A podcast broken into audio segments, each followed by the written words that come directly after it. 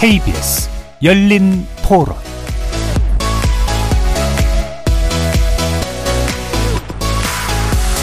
안녕하십니까. 케이비에스 열린토론 정준희입니다.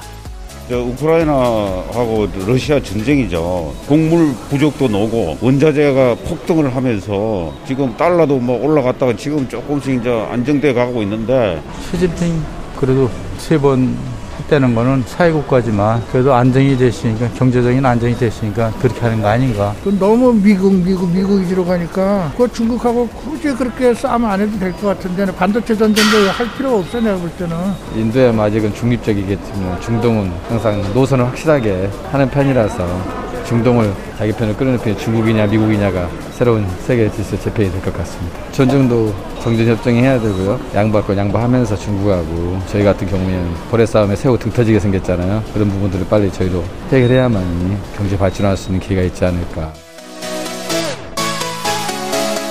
우리 인류를 괴롭혀왔던 코로나십구 바이러스를 극복하게 될 그런 기대 속에서 시작한 이천이십이 년.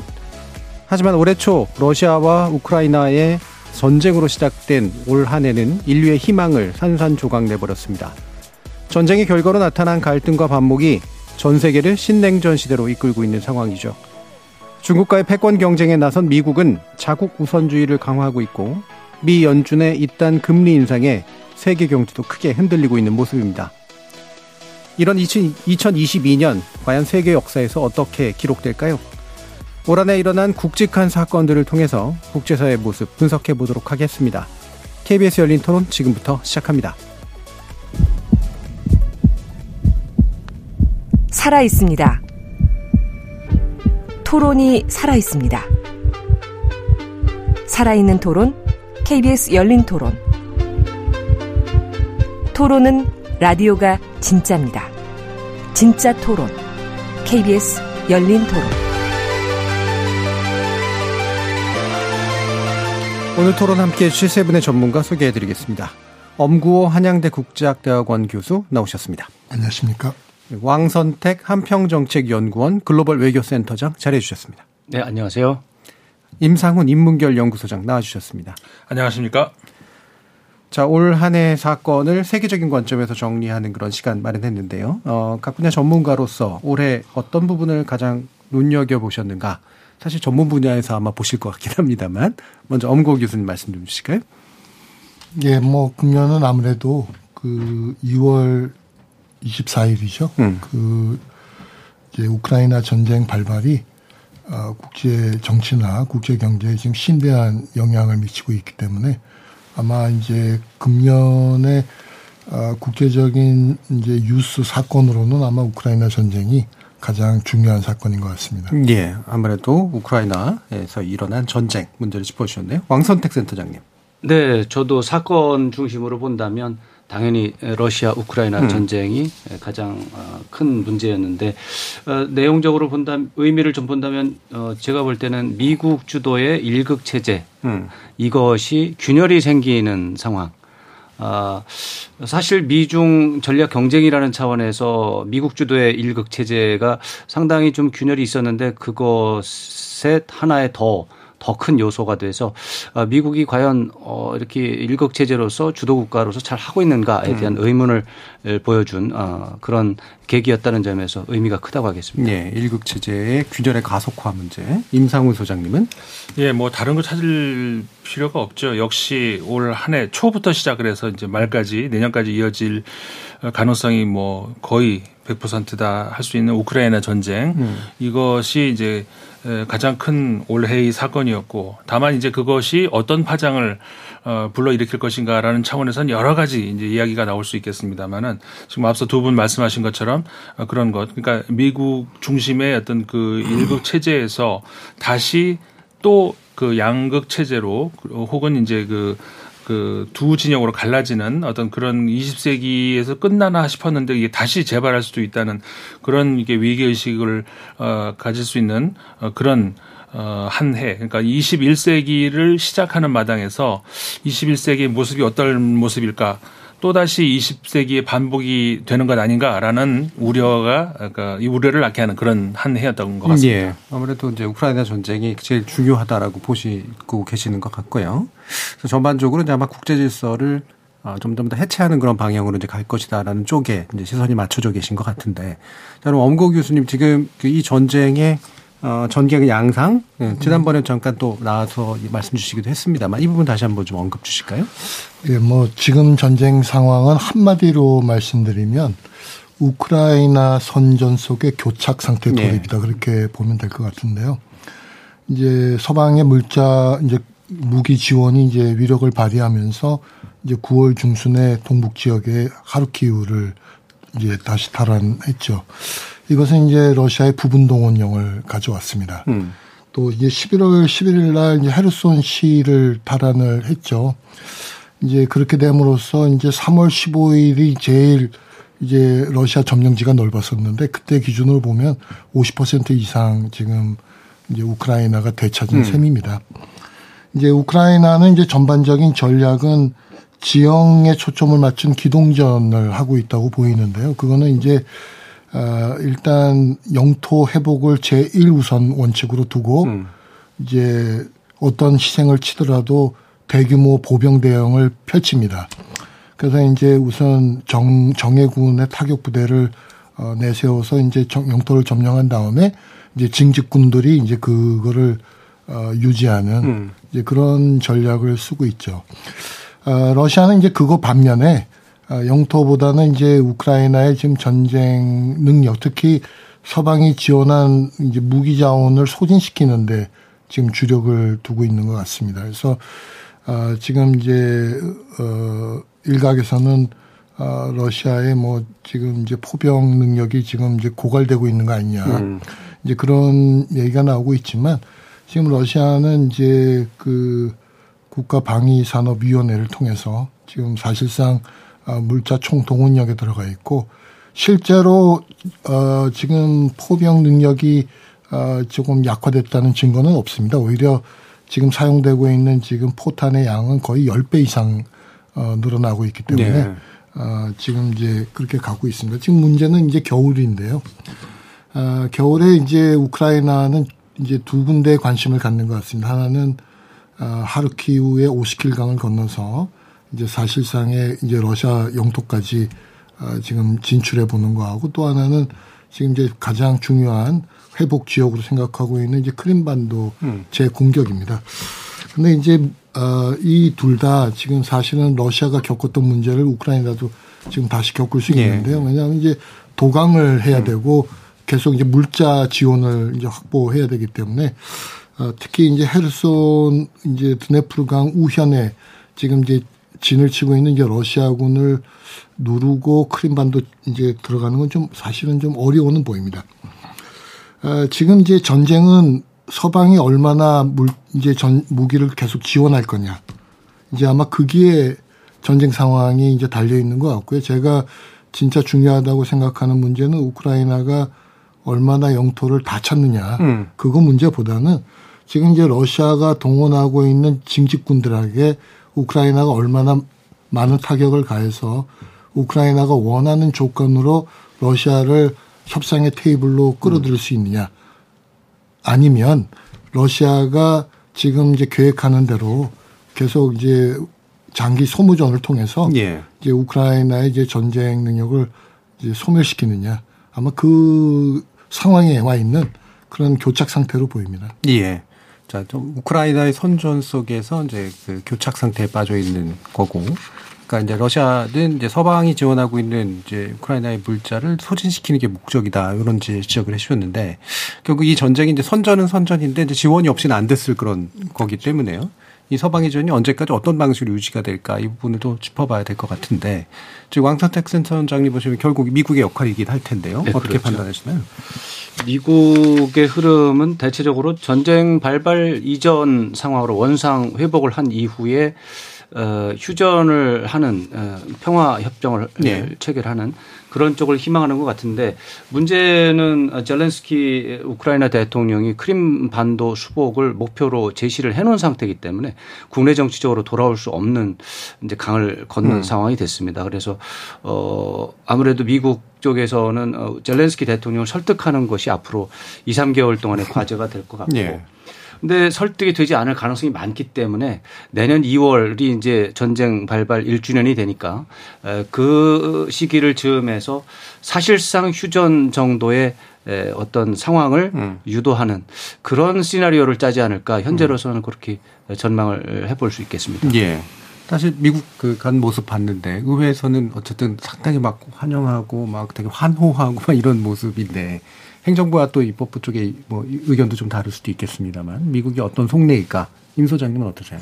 사실은 미국이 원래 그 우크라이나에서 바라는 바는 지금 같은 전쟁, 물론 어느 음. 국가나 전, 전쟁을 바라는 국가는 없었겠습니다만은 어, 우크라이나의 젤렌스키 대통령이 어떤 의미에서는 미국의 의도와 상반되는 어떤 그런 선택 이런 것들을 계속하면서 전쟁을 유발했다고 볼 수도 있는데 미국은 사실은 그 우크라이나가 어떤 완충지대 역할을 하면서 어, 이 유럽과 러시아 사이에서 음. 어떤 스폰지 역할을 해주기를 바랐다는 것이 이제 미국 입장이었던 거죠. 그런데 젤렌스키 대통령이 뭐 어떤 이유이든 간에 뭐 정치적 경험이 없어서일 수도 있을 테고 뭐 본인의 정책적 선택일 수도 있겠습니다만 어쨌든 간에 전쟁을 신공한 것은 이제 러시아지만 어쨌든 그렇게 이제 유발을 한 일정한 책임도 있다고 볼 수가 있는 것인데 그러니까 미국 입장에서는 일단 전쟁이 난 이상은 어, 러시아가 전적으로 우크라이나를 그 수, 그, 저, 수중 안에 넣는 것. 그러니까는 어떤 상징적 의미에서라도 말이죠.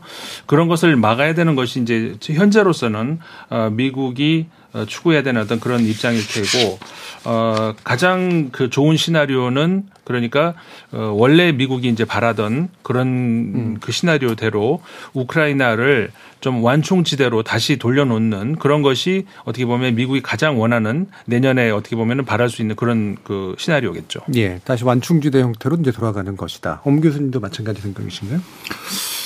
어, 아마 이제 바이든 대통령의 생각은 전쟁 초기하고 지금하고 좀 음. 어, 다를 수는 있을 것 같습니다. 어, 이제 결과론적으로 보면 지금 이제 유럽의 대로 에너지 의존도가 이제 많이 떨어지고 있고 또 나토의 군사비 지출을 증대를 통해서 이제 나토의 통합도 이제 상당히 강화되고 있습니다. 어, 미국은 아마 이번 우크라이나 전쟁을 미중 경쟁의 한 틀 속에서 인식할 가능성이 커진 것 같습니다. 이제 무슨 말씀이냐면, 음. 어, 이제 미국은 이제 기본적으로 어, 본질적으로 러시아는 변화하지 않을 미국의 위협으로 생각하고 있는데 만약에 러시아하고 중국이 동맹 관계로 진화하게 된다면 음. 어, 미국의 인도 태평양 전략은 어, 상당히 약화될 수밖에 없다. 음. 따라서 러시아에게 이번에 치명적인 타격을 가함으로써 중국의 일종의 파트너, 동맹 파트너로서의 음. 가치를 떨어뜨린다. 이제 아마 그런 생각을 하고 또 이번 전쟁을 어, 통해서 이렇게 통합된 나토 이제 이유를 일종의 이제 반중 전선으로도 음. 통합함으로써 이제 글로벌 반중 어떤 전선을 어, 확보하는데 좀 이용하고자 하는 이제 그런 측면이 있어 보입니다. 음. 그러면 아무래도 이제 초기 상태와 지금 상태는 미국의 입장이 좀 다를 수밖에 없다라고 보시는 건데 이게 이제 결국은 이제 종전을 어떤 형식으로 이제 이뤄낼 것인가의 문제하고 그다음에 그 이후에 이어질 상태하고가 연결이 될 텐데 어, 미국의 마음 또 우크라이나의 마음 또 러시아의 마음 뭐 다 각자 개별이긴 하겠습니다만 푸틴의 태도 변화가 좀 느껴지세요? 엄두님? 예, 뭐 최근에 이제 뭐 협상 가능성을 뭐 두어 차례 이제 밝혔습니다. 어, 이제 아마도 러시아로서도 지금 이제 서방의 무기가 계속 지원되고 있는 상황에서 이제 많은 러시아군이 죽고 있기 때문에 이제 당연히 음. 어, 협상을 원하겠죠. 다만, 어, 러시아가 원하는 협상의 전선은 어, 지금 대치하고 있는 전선으로 보입니다. 음. 다시 말해서 돈바스 지역하고 크림반도의 육상 통로는 확보하고 전쟁을 종전해야 되겠다. 좀 그런 입장인 것 같습니다. 어, 우크라이나는 좀 이제 확연하게 조금 입장이 다른데, 어, 크림반도 회복까지 지금 아까 말씀하셨지만 네. 내세우고 있고, 어, 특히 전범 처벌에 대해서도 얘기하고 있기 때문에, 어, 사실은 지금 우크라이나인들의 국민 정서로 보면 사실은 젤렌스키 대통령이 협상에 나설 수 있는 분위기는 사실은 음. 아닙니다. 음. 그래서 이제 우크라이나도 협상을 말하고는 있지만 아마 이제 실제로 협상이 이루어질 가능성은 적어 보입니다. 이제 미국이나 서구는 이제 글로벌 경제도 어렵고 특히 이제 유럽은 에너지 문제까지 겹쳐 있기 때문에 음. 아, 협상은 원할 것 같습니다. 다만 지금 젤렌스키 대통령도 이천이십사 년, 푸틴 대통령도 이천이십사 년, 바이든 대통령도 이천이십사 년이 대선입니다. 음. 그러니까 이제 이런 선거를 앞두고 국민 정서에 반하는 이제 그런 양보를 서로 이끌어낼 수 없다는 게 아마 지금 이제 협상을 제일 음. 어렵게 하는 그런 상황인 것 같습니다. 예. 자, 그러면 이제 미국 상황을 좀 더 이제 구체적으로 좀 들여다볼까요? 어, 미국, 예, 그 지금 보이, 보여주고 있는 그런 형태 중에 경제적인 측면이 바로 또 되게 중요한데, 어, 미국이 강도 높은 긴축 정책을 펼치고요. 또 금리 인상을 또 엄청나게 이제 하고 있지 않습니까? 그래서 지금 미국이 다른 나라 생각을 하고 있는 것이냐? 아마 또 안 하고 있는 것 같다. 뭐 이렇게 보이기도 하는데. 자, 임상훈 소장님, 이 부분 어, 말씀. 세계 경제에서 미국이 차지하는 위치가 또 워낙 독보적이니까 음. 미국이 자신들의 코가 석지 않은데 다른 나라를 걱정할 일은 없을 것 같고. 미국이 지금 천구백팔십이 년 이후로 최대의 그 인플레이션 위기라고 하지 않습니까? 네. 어, 제로금리 시대를 마감을 하고, 그러니까 올 한 해 미국 경제만 놓고 얘기를 한다 그러면은, 어, 정말 그, 우리, 뉴스에도 계속 나왔습니다만 숨 막히는 그 금리 인상 계속 음. 연초부터 하지 않았습니까? 어, 우리가 이제 뭐, 빅 스텝이다. 그 다음에 그, 더 큰 자이언트 스텝이다. 이런 것들이 계속해서 숨 막히는 어, 그런 그 리듬으로 계속 상승하다가, 어, 이 연말에 조금 다시 이제 빅스텝으로 조금 이제 늦춰지긴 했습니다만은 그래도 내년 말까지는 이 금리 인상은 계속될 것이다. 이제 금리가 내려갈 전망은 거의 이제 그 안 보인다. 이렇게 봐야 되는 것이고, 어, 그렇게 되는 것이 그 이유가 어쨌든 그 뭐 아까 말씀드린 인플레이션, 어, 물가를 잡는 것이 성장을 어, 저해하는 저해해도 그거 그래도 불구하고 물가는 잡아야 된다라는 것이 이제 현재 미국의 금융 정책의 기조이기 때문에 어, 그쪽으로 가는 것이 결국은 그 일 년은 더 우리가 이제 봐야 되는데 음. 그렇게 되면은 이제 다른 나라들도 뭐 그 따라가지 않을 수가 없는 것이죠. 어 그리고 인플레이션 문제는 전 세계가 마찬가지이기 때문에 유럽도 이제 마찬가지고 유럽 중앙은행도 어 계속해서 올해 한 해 동안에 어 저 금리를 계속 올렸고 미국만큼은 아니지만 그 같은 그 방향으로 계속 올려 어 나가고 있는 그런 중이고 물가 상승률도 그러니까는 그 영국 같은 경우도 지금 유럽 대륙보다도 더 심각한 음. 그런 상황이란 말이에요. 그러니까 유럽, 저 영국도 마찬가지로 인플레이션을 잡는 것이 가장 우선순위가 이제 되고 있는 것이고, 어, 그렇기 때문에 전 세계가 어쨌든 간에 이제 같은 방향으로, 그러니까 우리나라도 이제 연동이 될 수밖에 없는 것이고요. 다만 이제 일본이 좀 예외적으로, 어, 워낙 이제 구십 년대 음. 이후로 어, 좀, 그, 오히려 거꾸로 디플레이션 위기로 이제 시달렸던 그런 국가이기 때문에 뭐, 아베노믹스로 해가지고 약간의 성공은 봤다라고 하지만 그 쏟아부은 돈에 비해서는 그만큼은 또 아니란 말이에요. 어, 이제 그래서 이제 좀 버티다가 이제 연말에 와서는 일본도 좀 변하는 그런 모습으로 결국은 일본도 약간은 금리가 이제 올라, 물론 내년 초에 그 일본은행 총재가 바뀌니까 음. 그거를 한번 봐야 되겠습니다만은 전 세계가 어쨌든 간에 일, 마지막에 이제 버티던 일본마저도 약간 같은 방향으로 가는 미국이 어, 주도하는 그런 그 인플레이션을 억제하겠다라는 정책 그쪽으로 이제 가고 있는 것 이것이 또 올해 한 해의 특징이었던 거죠. 예. 그래서 인플레이션 문제 그리고 금리 금리 문제가 이제 우리 이천이십이 년 세계 경제의 주요한 축이었는데 그것하고 연관된 것 중에 아이엘아이가 있었고 이것 때문에 한참 홍역을 치렀잖아요. 결국 이것은 핵심은 보육 보호주의인데. 그렇죠. 그렇죠. 이 보호주의를 지속적으로 강화시켜 나가게 될 것이냐. 우리나라는 어떻게 되는 것이냐. 왕선택 소장님. 네, 이 그 아이알에이가 이제 무역 결과적으로 이제 보호 무역주의라고 음. 하는 이제 양상이 이제 나타났습니다. 근데 그것을 의도하고 그랬던 것 같지는 않고요.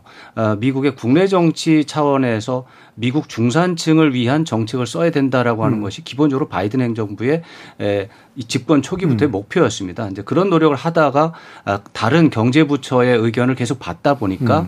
결과적으로 아이알에이가 생겼고, 근데 생각지도 않게 한국, 일본, 독일과 같은 최고의 주요 동맹국을 정면으로 이제 타격을 주는 이런 부작용이 생긴 것이라고 일단은 생각을 하고요. 네. 그럼에도 불구하고 이 보호무역주의라고 하는 이제 이 문제는 이제 앞으로 계속해서 문제가 될 것이고, 결과적으로 하여튼 우리나라는 그 중에서도 전기차 부분에서 결정적인 타격을 받았는데, 우리가 또 하필은 전기차 부분에서 굉장히 최근에 성적을 네, 높여가는 음. 상황에서 타격을 받아서 상대적으로 우리가 제일 큰 손해를 보고 있는 상황입니다. 이 부분을 고치는 것이 우리 외교의 과제이기도 한데, 다만 바이든 대통령은 국내 정치적인 차원에서 아이알에이가 이번 중간선거에서 승리를 가져올 정도의 파괴력이 있는 음, 그런 그렇죠. 어, 어떤 자기의 업적이기 때문에 에, 단기적으로 이 법을 개정할 가능성은 거의 없고, 그래서 우회로를 빨리 개발하는 것이 과제가 되겠습니다. 음, 그러니까 방금 말씀 주신 것처럼 이게 중간 선거에서 상당히 좋은 성적을 만들어준 네. 아마 수단인 것 같은데, 그래서 아마 잘 안 바꾸겠지만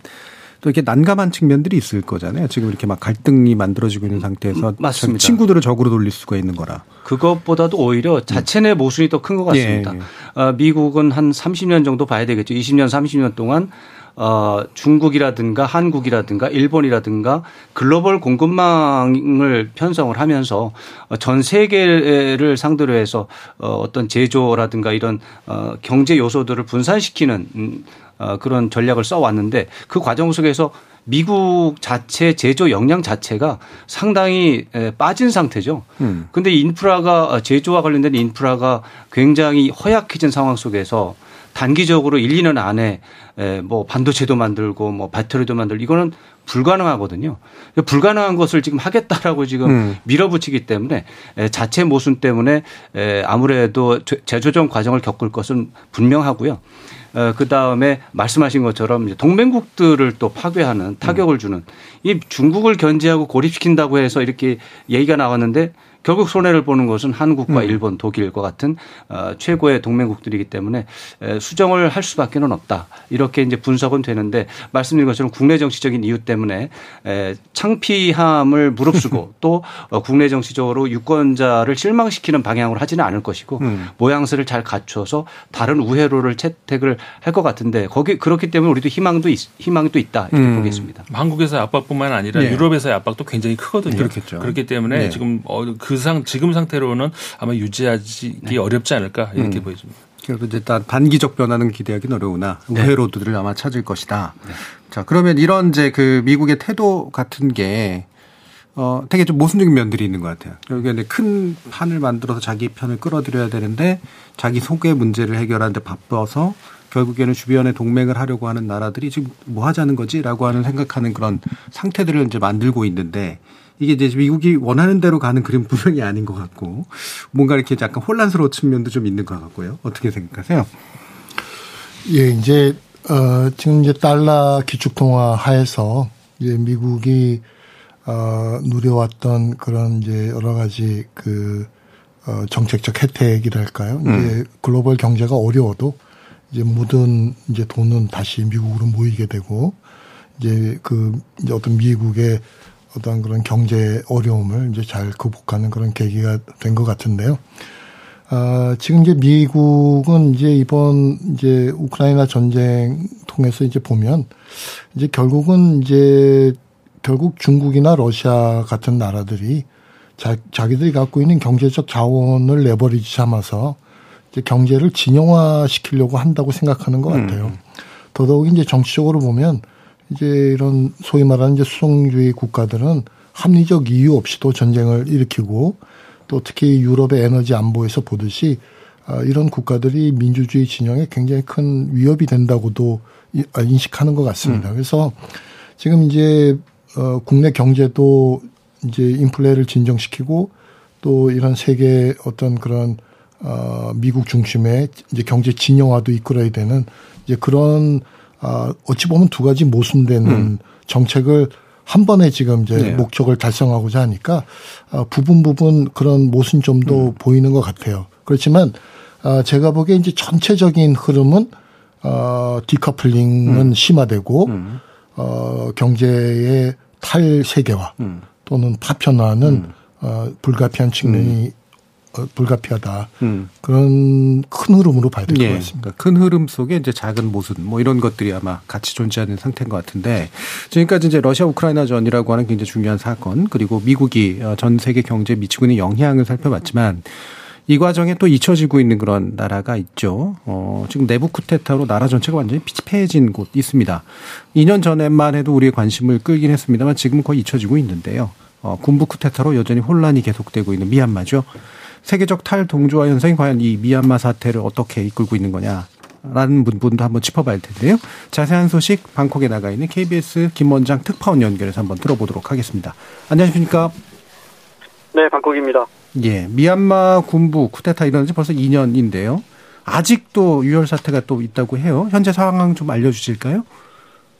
아, 양곤이나 만달레이 같은 대도시는 뭐 시위가 완전히 잦아들었고요. 예. 겉으로는 평온하고 이제 국경지대 소수민족과의 국지제는 여전합니다. 공습도 간간히 이어지고 또 며칠 전에도 그 중북부의 사가잉주 이런 데가 이제 아주 저항이 심한 소수민족들인데 음. 이제 공습하고 아이들, 어린 아이들이 이렇게 저, 저 지하 벙커 같은 데 숨는 사진들, 또 국지전에서 정부군과 그러니까 미얀마군과 대항하다가 이렇게 그 마을 전체를 학살하는 경우가 종종 있습니다. 그럼 아주 잔, 잔혹한데 그런 음.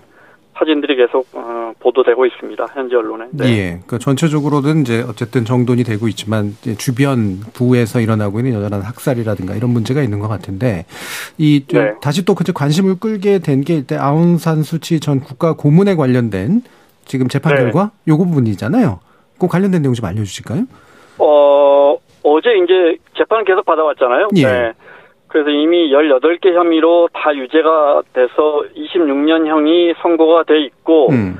지금 추가로 다섯 개 부패 혐의를 더해서 음. 그 재판이 이제 어제 최후 변론을 했고, 금요일쯤 선고가 나올 건데, 음. 뭐, 유죄가 나오겠죠. 그러면 음. 한 뭐 사십 년, 오십 년, 합치면 한 육십 년형 정도가 어. 넘을 것 같은데, 아웅산 수치 고문이 일흔일곱 살입니다, 올해. 음. 아시다시피 이십 년 가까이 이제 가택연금을 당했고, 미얀마의 민주화를 이끈, 뭐, 그야말로 산 증인인데, 또 중형이 확실시됩니다. 이러면 이제 내년 총선은 아웅산 수치와, 아, 아웅산 수치가 이끄는 과거 여당이죠. 아, 지난 총선에 또 크게 승리했던 엔엘디가 완전히 이제 빠지게 되는 거죠. 예. 지금 아웅산 수치 이제 전 고문 칠십칠 세라고 말씀 주셨는데, 그 뭐랄까 이게 어떻게 뭐 딱히 이렇게 대처할 만한 수단이 좀 전혀 없는 상태다 이렇게 이제 판단을 해야 될까요? 그렇습니다. 어, 지금 시위하면 바로 잡혀가니까요. 예. 잡혀가면 또 일심 지금 비상사태를 내년 이월까지 육 개월씩 이렇게 연장하고 있는데, 어, 비상사태라는 게 일종의 우리식으로 따지면 계엄령이라고 이해하시면 될 것 같고 음. 잡혀가면 바로 어, 단심 재판, 그러니까 항소할 수 없이. 네, 그래서 군이 장악한 군정법원에서 어, 간이 재판을 받고 중형을 선고받거나, 지금 사형 선고받은 사람도 한 백사십여 명, 음.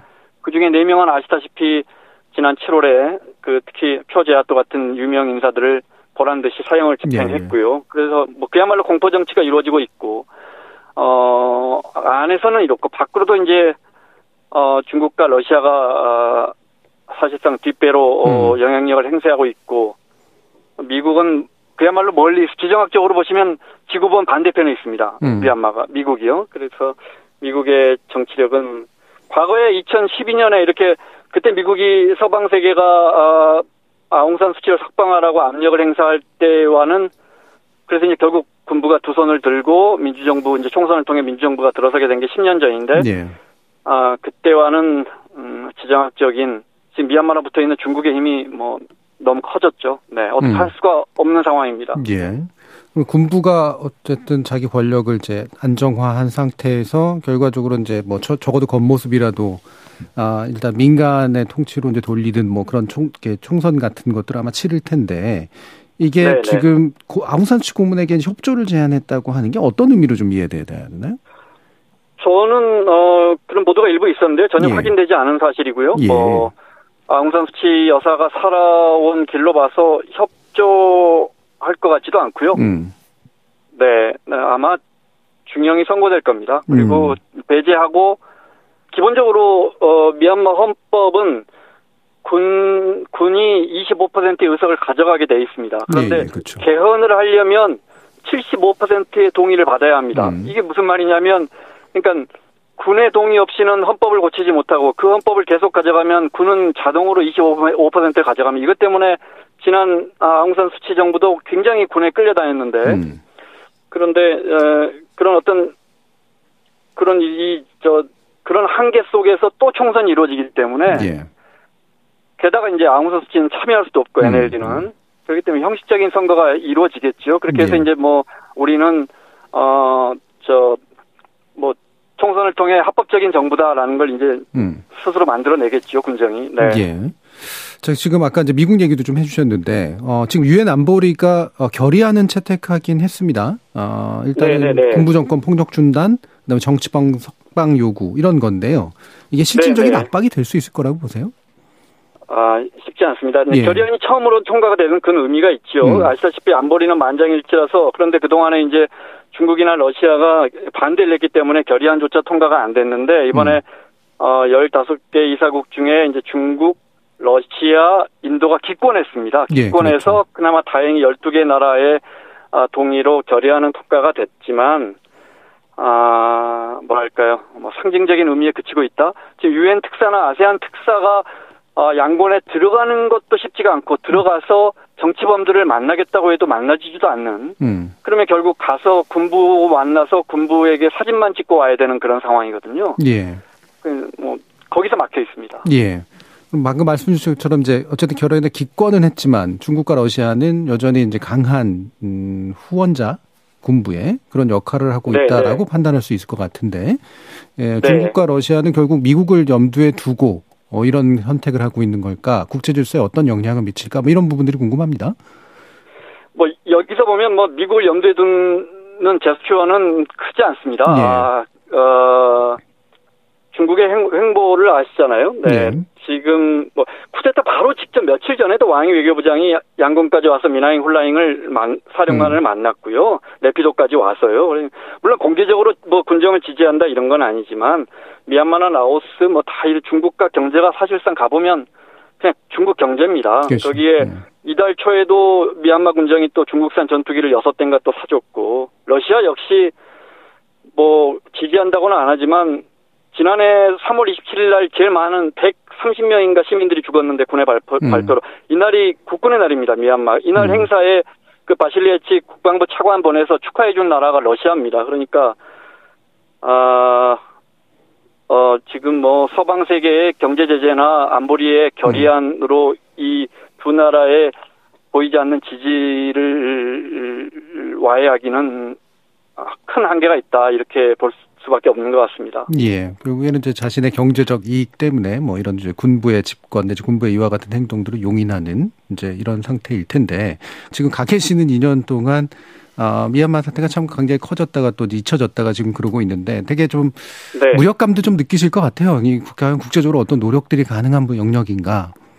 그렇습니다. 어, 많은 또 우리가 방송을 하면서도 또 많은 분들이 뭐 어떤 분들은 이메일로도 참 어떤 방법이 있습니까? 또 음. 우리 국민들처럼 이렇게 우리가 뭐 그 민주화의 아픈 현대사를 그렇죠. 갖고 있어서인지 깊은 애정을 갖고 있고, 하지만 정말 말씀드린 것처럼 서구 사회는, 미국 등 서구 사회는 지금 뭐, 뭐 한계가 있습니다. 음. 올해 제가 미얀마 들어간 게 일월 일일 날 미국에서 그 카렌 방금 뭐 이렇게 한 사오십 킬로미터 정도 안으로 들어가 봤는데 예. 거기에 이제 카렌 반군 캠프에서, 그러니까 어, 버마족이죠, 미얀마 사람 음. 여대생을, 만달리 공대 다니는 여대생을, 우리말 잘하는 아주 음. 잘하는 여대생 만나서 인터뷰를 하고 그걸 방송에 냈는데, 군정이 왜 잘못됐는가 물었더니 우리말로, 한국어로 미얀마 청년들의 꿈을 앗아갔다는 거예요. 네. 그래서 그 꿈은 뭐냐 그랬더니 아 한국처럼 잘 사는 거예요. 음. 이래 우리말로요. 이래. 이제 저는 이 미얀마의 이 청년들이 이제 유일한 희망인 것 같은데, 음. 이들이 자신들의 역사를 만들어 가야죠. 이제 다만, 이들이 역사를 써가는 과정에서 너무 많은 피를 흘리진 않았으면 좋겠습니다. 예, 알겠습니다. 자, 오늘 현지에서 말씀 전해주셔서 감사하고요. 또 다음에 기회에 다시 한번 또 연결해서 듣도록 하겠습니다. 감사합니다. 네, 방콕이었습니다. 네, 지금 김 원장 특파원과 이제 이야기 나눠봤는데요. 어, 심나는 이야기가 되지는 못한 그런 측면들은 있습니다. 근데 이게 참 확실히 뭐 신경을 제대로 쓸 수 없는 여러 가지 국제적인 조건들 때문에 그런 면이 있는데, 뭐 심지어 사실은 뭐 한반도 문제도 이 우크라이나 전쟁 때문에 완전히 뭐 거의 잊혀진 상태이기도 하고요. 어, 지금 이 미얀마 사태 관련해서 왕선택 센터장이 보시기에 어떤 옵션들이 좀 있을까? 아, 참. 예. 전 세계가 관심을 갖고 이렇게 보고 있는데도 사실 답이 없죠. 답이 예. 없는데 저도 사실 뭐 딱히 답을 낼 수가 없는 게 안타깝습니다. 음. 그런데 미얀마라는 나라의 특성이 있기 때문에 거기에 맞춰서 생각을 좀 해볼 수는 음. 있을 것 같아요. 미얀마는 어 그러니까 군부 독재가 군부 통치가 제도화된 나라입니다. 네. 성공을 했습니다. 음. 성공을 했고 제도화가 됐고 어, 말하자면 국가와 사회, 국민이 어느 정도 용인을 하고 있는 부분이 있습니다. 음. 이제 그런 상태 속에서 국제사회의 어떤 관여라고 하는 것이 내정 간섭이 될 가능성이 굉장히 많고, 그런 것들을 군부, 미얀마 군부가 활용을 한다면, 선전선동에 활용을 한다면 오히려 군부 통치를 강화하게 될 가능성이 굉장히 많습니다. 음. 이런 민족주의적, 국가주의적 부분, 부분들이 아주 조심스러워서 어, 간, 어떻게 내정 간섭으로 보일 수 있는 건 최대한 자제하면서도, 다만 반인륜 범죄 행위 같은 것은 뭐 이것은 어, 개입을 할 수 있으니까 그런 부분에 좀 음. 어, 집중하는 게 좀 좋을 것 같고, 또 하나는 어, 국제사회에서 민주주의, 인권, 어, 자유 이런 부분들에 대해서 조금 더 적극적이고 조금 더 진전된 모습을 보여주는 국가들에 대해서, 개발도상국 중심으로 음. 그런 국가들에 대해서 어, 민주주의의 성공적인 나라들이 좀 많이 도와주면 혹시 그 국민들이 어, 젊은이들이 좀 더 용기를 얻지 않을까. 음. 그리고 국민 내부적으로 여론을 돌리는데 좀 더 도움이 되지 않을까, 이런 기대는 해봅니다만, 대한민국처럼 그런 것을 성공한 나라는 대한민국 외에는 거의 없어요, 사실은. 네, 네. 예, 그러니까 지구촌에서 참 한국이 위대하다고 하는 것도 이유가 있는데, 하여튼 미얀마 국민들이 예, 지금 대한민국의 예를 말한 어떤 여대생도 있다고 하는데, 어, 스스로 민주 또 자유, 인권의 소중함 이런 것을 깨닫고 스스로 판단해서 정치 체제를 변경시키는 노력이 좀 필요하다, 이렇게 생각합니다. 예. 이게 참 민주, 자유, 인권, 가치 연대 이게 많이 듣던 말인데 올해 특히 어, 미얀마 관련해서는 언급이 좀 안 나와요. 사실 저는요, 예. 이 미얀마 문제가 나오면은 음, 어떤 그 무슨 대안, 무슨 분석 이런 음. 것보다 국제 문제를 그 언론에서 많이 이야기하는 사람 입장으로서 직업 윤리적인 자책감을 많이 음. 느낍니다. 어, 올해 그 정말 전 세계에서 가장 열악한 상황에 어, 놓인 국가 중에 하나인 그런 국민들 중에 하나인데, 어, 우크라이나 전쟁을 비롯해서 우리가 오늘도 이야기를 나누고 있습니다만은, 그 다음에 이제 전 세계적인 인플레이션 위기라든가 등등 이런 걸로, 이런 거에 밀려가지고 소위 말해서 어, 돈, 그 다음에 힘의 논리에 에, 밀려서 이제 거기에 이제 전체적인 보도도 그렇지만 거기에 따라가는 보도, 저도 거기에 대해서 침묵을 하지 않았는가, 그리고 음. 동, 오히려 동조하지 않았는가, 이런 자책을 굉장히 많이, 많이 하게 되고, 어, 이런 언론이 이런 그 열악한 지역을 오히려 특히 더 많이 그 탐사를 하고 보도를 하고 이래야 되는 책무가 있음에도 불구하고 그렇지 못했던 것에 대해서 음. 심한 자책감을 느끼고요. 어, 내년에 이 미얀마 사태가 당장 끝날 것 같지는 않으니까 우리나라 언론에서도 좀 더 관심을 가지고, 국제사회에서 할 수 있는 일이 사실상 그거밖에 없지 않습니까? 음. 어, 그쪽으로 더 우리가 좀 신경을 더 써야 되지 않는가, 그런 생각을 하게 됩니다. 예. 자, 지금까지 올 한 해 이천이십 년에 가장 큰 영향을 미쳤던 이제 러시아 우크라이나 전쟁, 그리고 미국의 경제 관련된 정책, 그리고 이, 이 가운데서 잊혀졌던 미얀마 문제까지 좀 짚어봤는데요. 이어지는 이 부에서 어, 과연 어떤 국제사회 구석구석에 또 이런 문제들이 존재하는가를 더 짚어보도록 하겠습니다. 여러분은 케이비에스 열린 토론과 함께하고 계십니다. 토론이 세상을 바꿀 수는 없습니다. 하지만 토론 없이 바꿀 수 있는 세상은 어디에도 없습니다.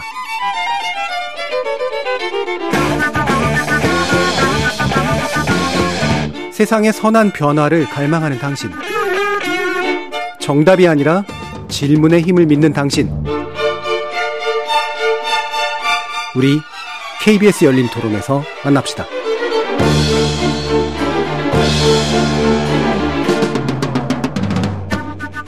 케이비에스 열린토론 이천이십이 년 한 해 굵직한 국제뉴스 정리해보고 있는데요.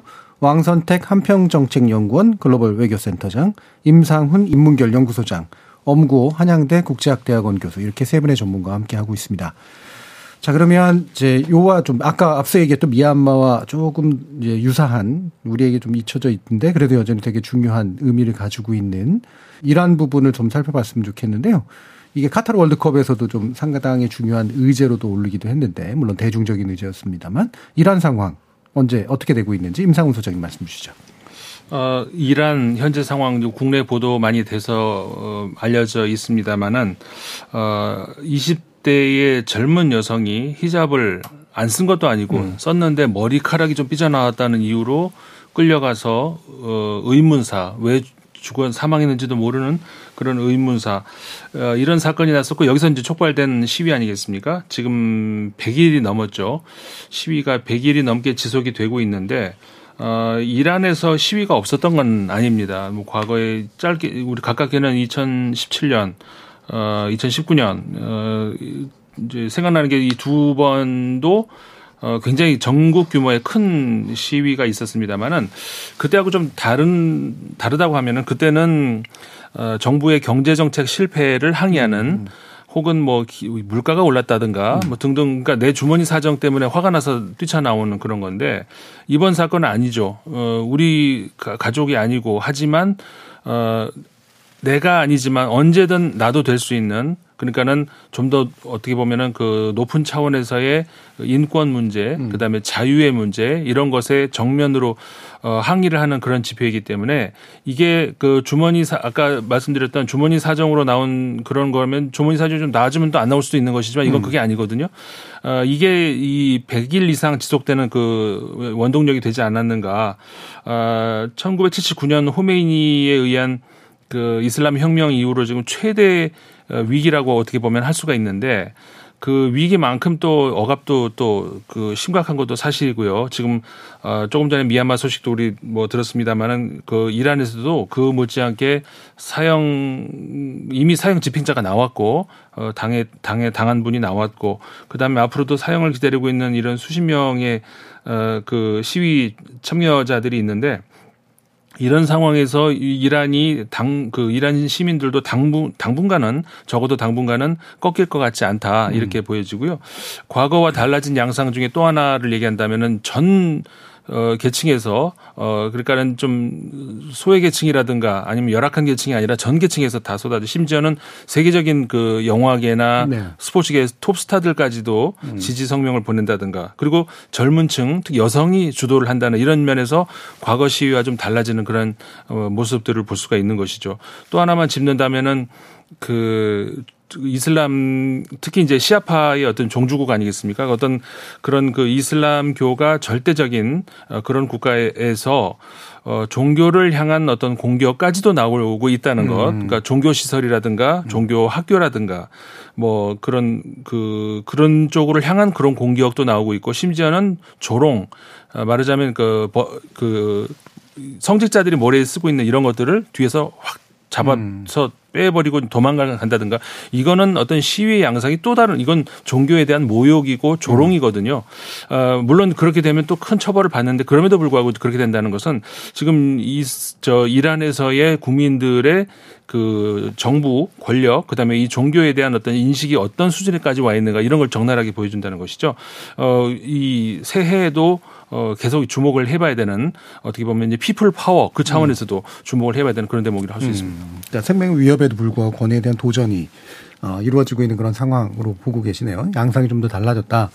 어, 그런데 이제 되게 국제 질서의 어떤 냉정함 측면에서 보면은, 이게 이제 아까 이제 왕선택 그 센터장님도 대한민국 외에는 사실 이런 게 잘 된 적이 없다는 얘기를 해주시듯이, 사실은 이제 피해 진압으로 끝나버리는 경우 많고, 국제기구는 공허한 이야기를 얘기하다 끝나버리는 경우가 참 많잖아요. 이게 이제 계속 반복된 문제냐, 오히려 또 심해지고 있는 것이냐, 어떻게 보시는지 엄고 교수님 말씀 한번 들어볼까요? 예, 이제 국, 특히 유엔은 음. 이제 소위 말해서 이제 국제 질서의 제도화를 위해서 만든 음. 거죠. 이제 국제 질서의 제도화라는 건 이제 국가 간에 또는 이제 그런 국내 문제가 국제 질서에 영향을 미치는 갈등을 일으켰을 음. 때 그걸 이제 해결하는 메커니즘이죠. 그런데 어, 지금 이제 이란, 미얀마, 뭐 우크라이나 전쟁 다 공히 이제 유엔이 제 역할을 음. 못 하고 있죠.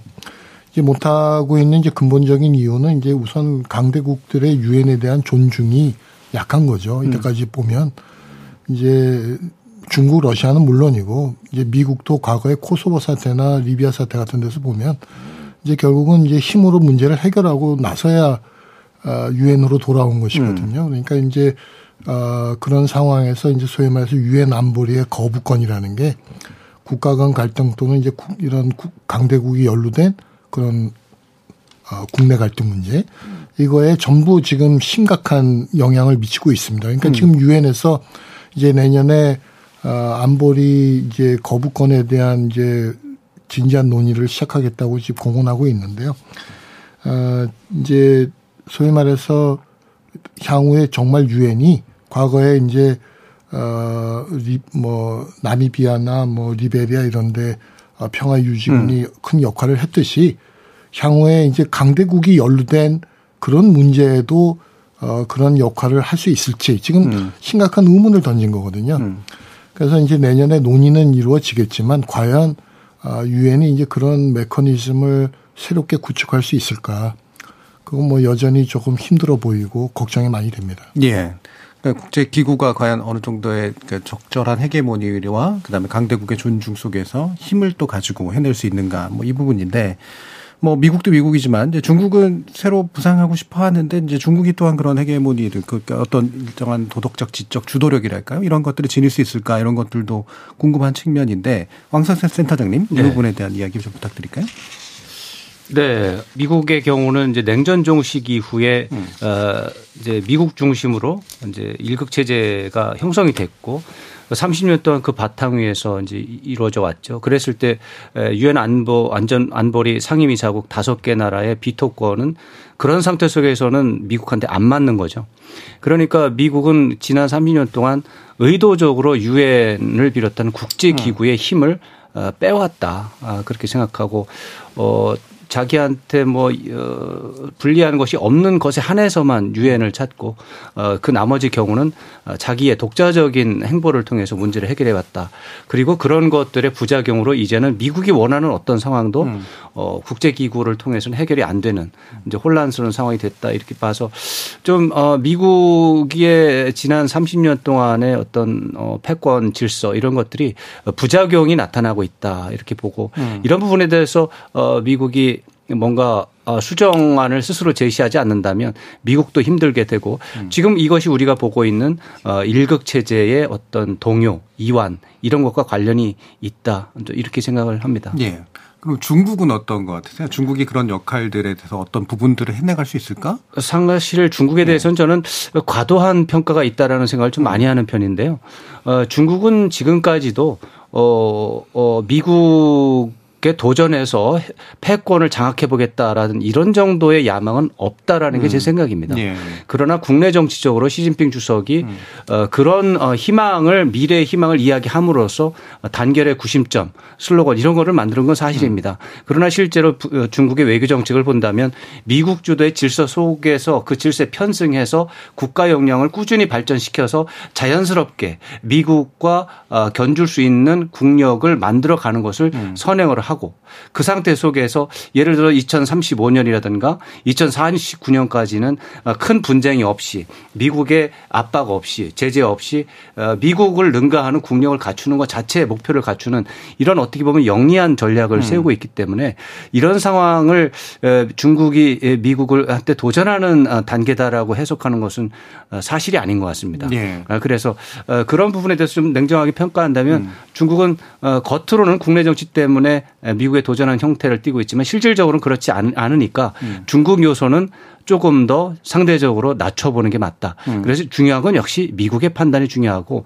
중국은 미국이 결정하면 강하게 주도하면 대체적으로 순응할 것이다. 이렇게 음. 보는 게 맞을 것 같습니다. 예. 그러니까 이 부분에서 이제 보시는 분들마다 좀 갈리더라고요. 그러니까 중국은 사실은 이제 미국에 도전해서 뭔가 이렇게 패권을 가지려고 하는 게 아니다.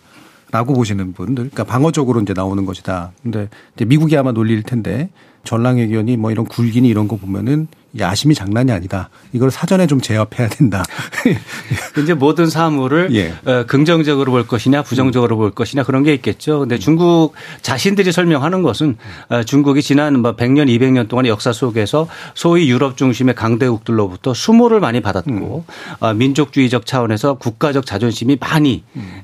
그 좀 어, 어, 어떻게 보면 억울한 상황이 많았는데 이제 중국의 국력이 많이 올라갔으니까 그런 수모를 더 이상 당하지 않게 라고 음. 하는 방어적인 음. 그런 입장이 있다라는 게 중국의 이제 설명인데요.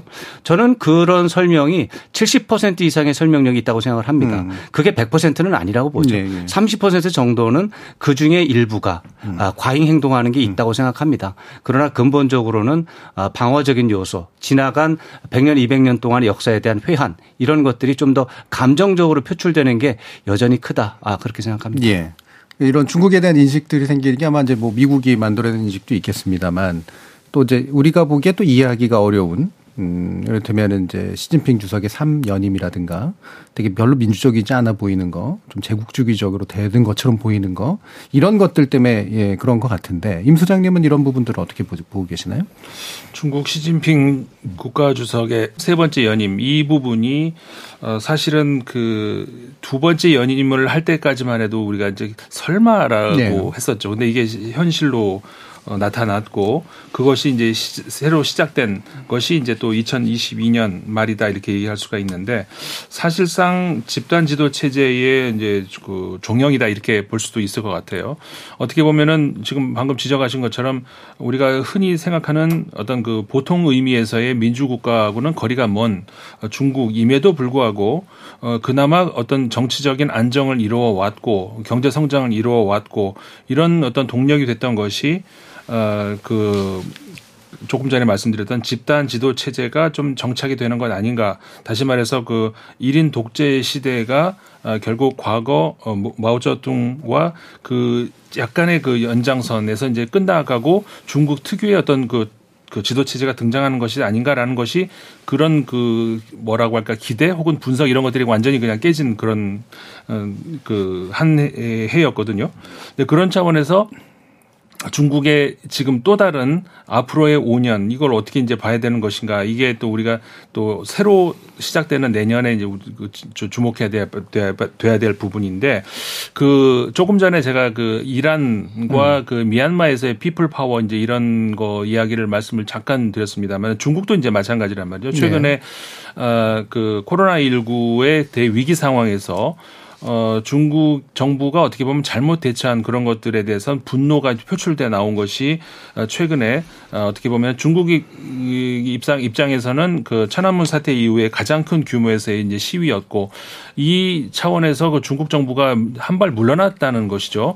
물론 그 물러난 시점과 물러난 선, 선택의 어떤 범위와 이런 것들이 과연 잘한 것인가는 사실 또, 또 의문의 여지가 있는데 어쨌든 간에 그 시진핑 주석이 새로 세 번째 연임을 시작하는 그 시점에 그 국민들의 어떤 그 힘에 의해 가지고 살짝 뒤로 물러난 그런 것은 중국이 앞으로 이 정치 체제에서 어떠한 그, 그, 그 오점으로 남을 것인지 혹은 어떤 그 새로운 전기를 마련할 수 있을 것인지 어차피 지금 집단 지도 체제 그러니까 흔히 말하는 상하이반과 공청단과 그 태자당이 이제 무너진 그 상황에서 새로운 어떤 정치 체제의 출현을 우리가 기대해 볼 수도 있는 것인지 그런 것도 이제 새로 우리가 생각해 볼 대목입니다. 네. 예. 그러면 뭐 얘기가 이렇게 온 김에 이제 결국 이른바 신냉전 관련된 이야기를 좀 더 해보면 좋을 것 같은데요. 이제 뭐 어떻게 어떤 관점을 보느냐 다르겠지만, 그러니까 이게 이제 어 중국과 러시아가 함께해서 미국 질서의 어떤 미국 중심의 질서를 엎으려고 하는 그런 시도냐, 아니 미국이 먼저 선제해서 중국을 때림으로써 중국이 어쩔 수 없이 러시아와 붙을 수밖에 없는 그런 상태가 만들어지고 있는 것이냐, 이런 것들도 좀 궁금한데 어떤 생각이신지 엄구호 교수님? 예, 저희 이제 트럼프 대통령 시절에 저희가 흔히 리버스 닉슨이라는 말을 많이 들었습니다. 음. 이제 과거에 닉슨 대통령이 이제 중국을 끌어들여서 이제 소련을 무너뜨렸다. 네. 음. 그러니까 지금처럼 중국이 커진 상황에서는 러시아를 끌어들여서 음. 중국을 견제해야 된다 하는 음. 어, 그런 생각이었던 것 같아요. 음. 근데 이제 아까도 말씀드렸듯이 바이든 대통령은 어, 러시아와 중국의 어떤 결합은 필연적이라고 보는 음. 것 같고 음. 그럴 바에는 러시아의 힘을 빼야 되겠다고 음. 이제 생각하는 것 같습니다. 지난 이제 동계 베이징 동계 올림픽 때 이제 푸틴 대통령하고 시진핑이 중국과 러시아는 제한이 없는 파트너라 그런 이제 역사상 최고의 음. 관계다 이렇게 얘기를 했는데요. 결국 이제 러시아나 중국은 미국의 단극 질서가 다극 질서로 전환돼야 된다 하는 거고 또 중국이나 러시아처럼 큰 국가는 국가주의 리더십을 할 수밖에 없다는 데 아주 공감을 갖고 있습니다. 음. 특히 우크라이나 전쟁이 이제 기본적으로 보면 미국에게는 유럽과 인태의 두 개의 전장을 주는 거기 때문에 미국에게 부담 요인이 된다고 보고 중국에게는 유리하다고 보는 것 같아요. 음. 다만 지금 이제 만약에 군사적 지원까지 한다면 이제 국제적 고립을 자초할 가능성이 있기 때문에 지금 그거보다는 좀 경제적 지원을 하고 있죠. 금년에 이제 그 중러 교역이 이제 이천억 달러에 달할 것 같습니다. 작년보다 이십 퍼센트 이상 어, 늘어나는 거고요. 그 내용을 보면 사실상 굉장히 핵심이 되는 디지털 전환도 중국 표준화하고 있는 거거든요. 음. 그러니까 이제 중국과 러시아는 이제 사실은 떼놓을 수 없는 관계다. 음. 이제 그렇게 보는 게 맞을 것 같습니다. 이제 크리스마스 날 왕이 외교장관이 정확하게 얘기를 했습니다. 중국은 우크라이나 전쟁에 대해서 공평성과 객관성을 가지고 해왔다. 그렇지만 중국과 러시아의 전략적 상호의 호혜협력은 더욱 심화되고 어, 상호 군사 훈련과 협력은 더욱 강화된다. 그 정확한 중국의 입장인 것 같아요. 음. 어, 근데 이제 저는 이렇게 생각합니다. 만약에 조금 전쟁에서 러시아가 유리해지면 중국이 중재자로 나서서 국제적인 어떤 위상을 더 높이려고 음. 할 것 같아요. 그 얘기는 뭐냐면 우리 왕선택 박사님도 말씀하셨는데 지금 이제 중국과 러시아, 미국을 보면 어쨌거나 미국은 조금 약화되고 있고 중국은 어쨌거나 강화되고 있는 거거든요. 음. 지금 중국이 미국을 이길 수는 없지만 여전히 중국은 기회주의적 행동을 통해서 힘을 키우는 거거든요. 음. 그러니까 이제 그런 틀속에서 중국의 행동을 이해하면 이해가 쉬울 것 같습니다. 음. 자, 왕선택 대통령님은. 예, 저는 이제 신냉전이다, 또 패권 경쟁이다, 아니면은 뭐 전략 경쟁이다 이런 용어가 있고 그런 용어에 대해서 좀 관심이 좀 있는데 음. 어, 패권 경쟁이라는 말은 좀 과도하다. 음. 신냉전이라는 말은 더욱 과도하다. 음. 전략 경쟁이라는 말이 그런대로 적, 음. 적합하다. 그렇게 음. 생각하는데 그 이유는 어, 패권 경쟁이라는 말 자체가 중국이 미국에 대해서 도전한다. 패권을 놓고 도전한다. 둘이 다툰다 이런 의미가 있거든요. 근데 미국의 입장에서는 기존의 자기의 패권을 더 장기적으로 유지하기 위해서 잠재적인 도전자로 보이는 중국을 누르고 있고 미국의 질서 속에 계속해서 편입시키는 노력을 하고 있는 것이라고 저는 생각이 되고요. 음. 중국의 경우는 그런 패권 국가로부터의 견제 속에서 그런 것들을 해치고 나서 계속해서 평화적으로 경제를 발전시켜서 장기적으로 미국을 압도해 보려는 중국의 전략이 음. 충돌하는 상황이다. 이랬을 때 이것은 패권을 놓고 경쟁하는 것이 아니라 미일의 한 이십 년 삼십 년 이후에 패권 권의 경쟁 가능성을 놓고 지금부터 음. 서로의 국력을 어, 이렇게 비교하고 어, 경쟁하는 그런 상황으로 보이거든요. 이렇게 되는 것은 패권 경쟁이 아니죠. 음. 이것은 전략 경쟁인 것이죠. 아, 그런 차원에서 어, 전략 경쟁인데 자꾸 패권 경쟁, 신냉전이라는 단어를 썼을 때 이것은 상황에 대한 이 규정에서 실패가 나옵니다. 다른 음. 규정이 나오는 거죠. 쉽게 말해서 폐렴인데 폐암으로 진단하면 음. 치료법이 완전히 다르게 되는 거잖아요. 저는 그래서 어 미국과 중국이 경쟁하고 있고 상당한 갈등 때문에 지구촌 모든 국가가 불편한 건 사실인데 그럼에도 불구하고 미국 주도의 어떤 프로그램이고 음. 미국이 이 상황을 끌고 나가고 있고 중국은 거기서 버티는 음. 그런 상황이고 우회하기 위해서 노력하고 있는 그런 상황으로 보는 게 맞는 것 같다. 음. 저는 그렇게 생각합니다. 알겠습니다. 자, 그러면 이 부분 더 얘기하면 재미있을 것 같긴 합니다만 하나는 정도는 우리가 더 얘기하고 이제 오늘 순서를 맞춰야 되기 때문에요. 인물에 관련된 이야기를 좀 해보도록 합니다. 두 사람의 죽음인데 하나는 영국의 엘리자베스 여왕의 서거고요. 아베 신조 전 총리가 또 피격 사망한 그런 케이스가 있었습니다. 이거를 묶는 게 좀 약간 좀 그렇긴 합니다만 예. 그래도 이제 되게 드라마틱한 어떤 사망이 이제 두 개가 있었기 때문에 이 부분에 관련된 이야기 좀 더 나눠볼까요? 예, 뭐 두 인물의 어떤 그 공통점을 찾기는 물론 어렵지만 음. 다만 이제 한 가지 있는 것은 엘리자베스 여왕 같은 경우는 영국의 역사 속에서 어떻게 보면 대영 제국의 마지막을 본 그 음. 인물. 아, 그리고 이제 어떻게 보면은 엘리자베스 이 세 여왕이 즉위하자마자 이제 젊은 나이 즉위를 하자마자 과거에 자신의 아버지, 할아버지가 누렸던 어떤 대영 제국의 몰락을 직접 봤던 그런 인물이기도 하거든요.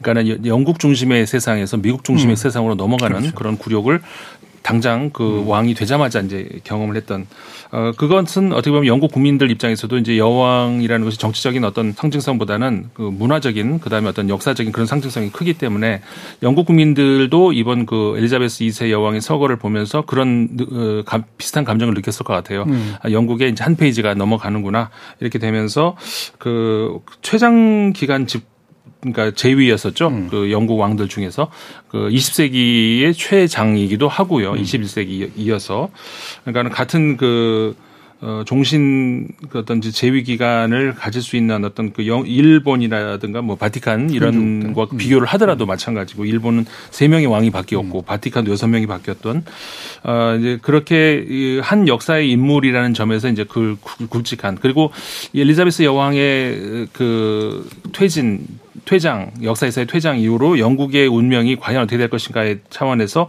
영국 국민들도 상당히 그렇게, 그렇게 썩 기분이 좋을 것 같은 그런 음. 생각은 안 들어요. 왜냐하면은 그 이후로 그러니까 대영제국이라고 하는 것에서 커먼웰스로 바뀌었고 그 다음에 적어도 그래도 어, 저 브리튼 섬과 북아일랜드를 엮어 묶을 수 있었던 어떤 그런 상징적인 존재가 없어지면서 예. 당장 그 스코틀랜드가 또 독립을 하겠다. 음. 북아일랜드도 어떻게 보면 스코틀랜드보다 더 먼저 나갈 수도 있는 그런 상황이고 어, 이런 것들을 바라보는 영국 국민들은 굉장히 찹찹할 것이다 이렇게 느껴지고 어, 영국 아 저 일본의 이제 아베 총리의 사망은 이제 워낙 비극적인 그런 것이기 때문에 어떤 에도 전국이 어, 어떤 의미에서는 에, 그 아베 총리의 정치적인 어떤 그 실패 이런 것들을 좀 덮었다는 음. 그런 생각도 들어요. 어떻게 보면은 일본 국민들의 사랑을 받았던 총리이긴 합니다만은 어, 글쎄요 저는 개인적인 생각인지는 모르겠습니다만 일본의 나중에 역사가들이 서술할 때에 아베 총리는 과연 그 장기 그 기간 집권 기간 동안에 일본을 제대로 이끌었는가라는 건 좀 우리가 그 아베노믹스 아베노믹스도 마찬가지고요. 어, 그런 차원에서 좀 어, 역사를 좀 더 기다려보고 평가를 해야 되는 그런 게 이제 있지 않는가. 왜냐하면은 일본을 좀 더 그 합리적인 보수에서 극우 보수 사회로 이끌었던 인물이기도 하거든요.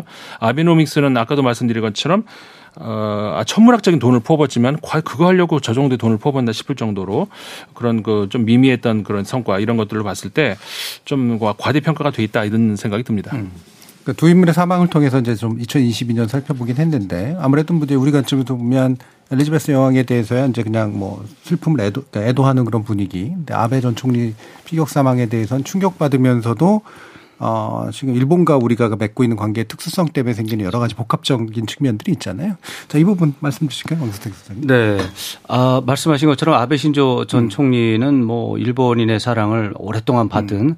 어, 일본 정치계의 거인이죠. 어, 그래서 어, 상당히 좀 영향이 있을 수밖에 없는데 저도 똑같이 어떤 이 아베 전 총리의 여러 가지 측면에서 봤을 때 제약이 좀 있다. 이게 큰 영향을 미치는 데 있어서. 왜 그러냐면 아베 전 총리는 스스로 국가 비전을 제시하거나 견고한 철학, 사상 이거에 기초해서 국가를 운영하신 분은 아니고 음. 단지 정치 명문가의 자손이고 또 시대적으로 조성됐던 그 극우 보수 또 역사 수정주의 이런 것에 편승을 하면서 음. 정치인 네트워크 의 수장으로서 역할을 했던 분이거든요. 그러다 보니까 일본 정치라고 하는 것은 어떻게 보면은 어 그 아베 신조 총리의 외할아버지인 기시 노부스케 총리가 그 깃발을 세운 어떤 보수적인 그런 입장. 그리고 요시다 시게루 전 총리가 세워놓았던 어떤 개방적이고 좀 참여하는 일본 음. 이 두 가지 진보적인 속성 이런 그 두 가지의 틀이 꾸준히 왔다가 오십 년대 육십 년대 칠십 년대까지 요시다 시게루 총리가 우세했다가 팔십 년대 말 이후에 이제 기시 노부스케의 이제 패러다임이 여기까지 왔고 거기에 서 있는 음. 하나의 지나가는 리더였기 때문에 아베 신조를 기억하는 게 아니라 기시 노부스케 깃발을 기억하는 것이죠. 그런 차원에서 저는 아베 전 총리는 굉장히 중요한 인물이긴 하지만 그 유산이다라고 할 때는 크게 평가할 것은 없다. 음. 그렇게 생각합니다. 예. 그럼 이 부분 이제 마무리하는 의미에서 자, 이제 오늘 신냉전 얘기도 하고 이게 전략적 경쟁이다 이런 얘기도 했는데요. 한미일, 북중러 어떤 이제 전개 과정을 앞으로 겪게 될까? 엄구호 교수님 한번 말씀 들어볼까요? 예, 뭐 한미일 북중러의 좀 대립 구조가 음. 심화되는 거는 이제 불가피할 것 같습니다. 어, 이런 대립 구조는 어, 우리 한국 외교의 좀 전략적 입지를 더욱 축소시키고 음. 북핵 문제 해결을 더 어렵게 할 것이다. 이제 그런 얘기들을 많이 할 것 같습니다.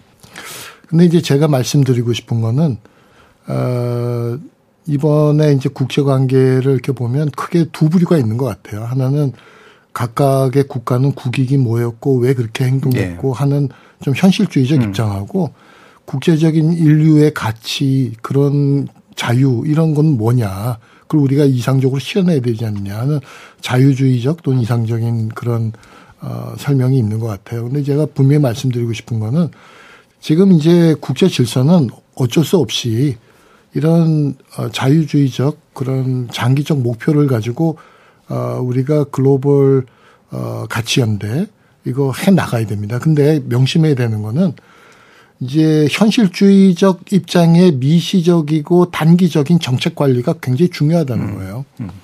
무작정 그냥 갈 수 있는 게 아닙니다. 그래서 중국하고 러시아 이제 이런 국가들에 대해서 또는 북한에 대해서 우리가 그런 입장, 가치 외교라는 원칙을 준수하면서도 미시적으로 단기적으로 정책 관리를 잘 해나가는 그런 어떤 의미에서의 균형 외교랄까요? 음. 이제 그런 방식, 아주 디테일이 있는 외교, 이제 그게 굉장히 중요해진 겁니다. 그래서 음. 어, 무조건 이게 옳다 저게 옳다보다는 좀 연구도 많이 하고 좀 좋은 방안을 많이 모색해봐야 되겠다 그렇게 생각합니다. 네. 그럼 다른 두 분께도 짧게나마 한번 마무리 의견 한번 부탁드려볼까요, 임 소장님? 음, 지금 그, 그 교수님께서 이제 그 현실주의적 디테일한 그런 것 말씀을 하셨는데 이제 동시에 그러면서도 또 우리가 중요한 것이 왜 우리가 그 어, 이 한반도를 중심으로 해가지고 그토록 우리가 좀 그 좀 물리쳐보고 싶었던 그런 그 해양 세력과 대륙 세력의 충돌을 또 한 번 이제 우리가 음. 경험을 해야 되는가 이런 차원에서 좀 더 거시적인 차원에서의 이렇게 내려다보는 음. 그런 시각도 또 필요할 것 같습니다. 예, 왕센터장님. 네, 네. 어. 좀 지구촌 차원에서 굉장히 좀 전해보지 못했던 혼란이 일어나고 있다는 부분에 대해서 주목을 하고 싶은데요. 아, 지금 제가 볼 때는 어, 신자유주의에서 촉발된 부작용들이 노출되면서 조정이 되고 있다. 재조정이 되고 있다. 이렇게 볼 수가 있습니다. 재조정의 방향은 어디냐. 부작용이 있었기 때문에 부익부 빈익빈이라는 부작용 속에서 부익부 빈익빈이 조금 더 축소되는 방향으로 정책을 음. 펼칠 가능성이 있다. 그러면 미국이든 중국이든 유럽이든 어쩌면은 상품이라든가 자본이라든가 노동력이 자유로운 이동이라는 측면에서 사상과 표현의 자유라는 측면에서 앞으로는 좀 규제가 조금 어, 강화되지 않을까 음. 이런 생각을 해볼 수가 있어서 전체적으로 이런 그림을 놓고 지구촌 현상들을 어, 관찰하고 분석한다면 정확한 분석을 하는 데 도움이 되지 않을까 이런 생각을 해봅니다. 네, 알겠습니다. 자, 오늘 케이비에스 열린 토론에서는 이천이십이 년에 굵직한 국제적인 사건들을 중심으로 해서 국제사회 문제들을 살펴봤는데요. 오늘 함께해 주신 세 분 임상훈 인문결 연구소장, 엄구호 한양대 국제학대학원 교수, 그리고 왕선택 한평정책연구원 글로벌 외교센터장 세 분 모두 수고하셨습니다. 감사합니다. 기존의 국제질서가 분명 흔들리고 있지만 새로운 국제질서는 아직 만들어지고 있지 않은 상태. 이탈리아의 정치철학자 안토니오 그람시의 정의대로라면 현재 국제정세는 위기 상황에 놓인 거라고 하겠는데요. 이런 위기를 기회로 만드는 국가가 있는 한편 또 위기로 인해 쇠락하는 국가도 있을 겁니다. 과연 대한민국은 어느 쪽에 서게 될까요? 지금까지 케이비에스 열린 토론 정준이었습니다.